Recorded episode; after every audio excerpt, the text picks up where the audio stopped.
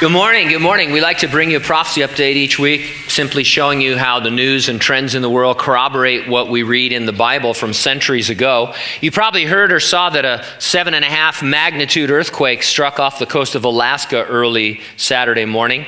There are verses in both the Old and New Testaments that indicate in the last days we'll see an increase in the intensity and the destructive force of certain natural disaster, as well as witnessing strange signs in the heavens above.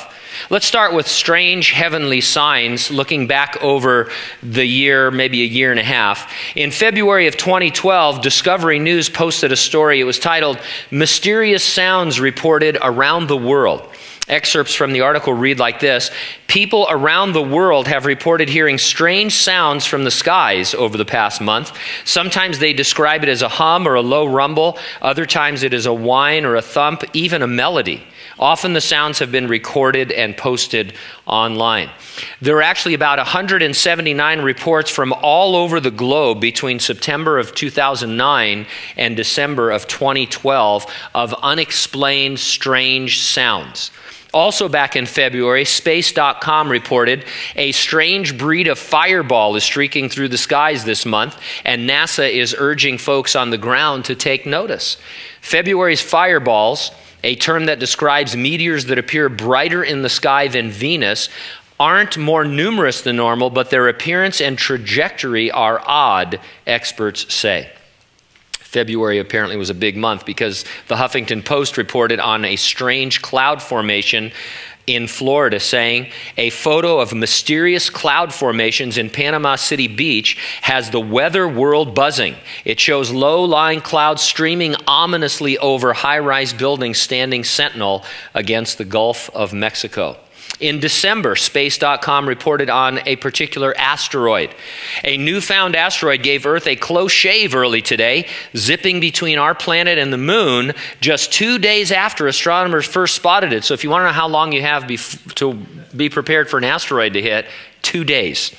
Uh, the near Earth asteroid 2012 XE54 was discovered on December 9th, came within 140,000 miles of our planet. For comparison, the moon orbits Earth an average distance of 240,000 miles or so. So, in space talk, that's right next door. Astronomers estimate that 2012 XE54 is about 120 feet wide, big enough to cause substantial damage if it ever slams into the Earth someday. Asteroid 2012 XE54 also passed through Earth's shadow a few hours before its closest approach, generating an eclipse on the space rock's surface.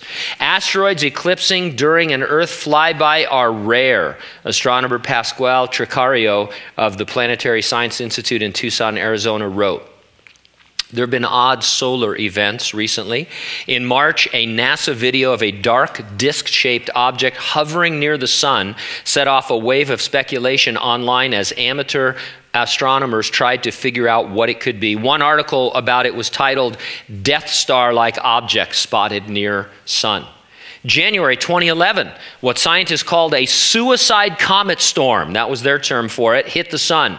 Seeing 25 comets in just 10 days, that's unprecedented, Karl Battams of the United States Naval Research Laboratory in Washington, D.C., said in a statement. And then he added this scientific observation it was crazy.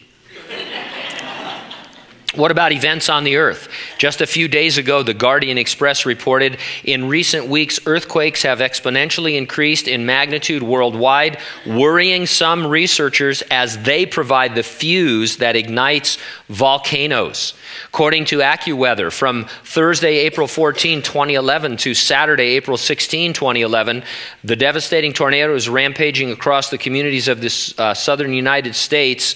Uh, the outbreak led to a total of 289 tornado reports in 15 states over the three day period, likely ranked among the largest ever in history. Did you know a new volcano had formed in the Red Sea? I'm sure you did. The Red Sea has a new inhabitant, a smoking island. The island was created by a wild eruption that occurred in the Red Sea. It's made of loose volcanic debris from the eruption. It may not stick around long, but according to news reports, fishermen witnessed lava fountains reaching up 90 feet tall on December 19, uh, which is probably the day the eruption began.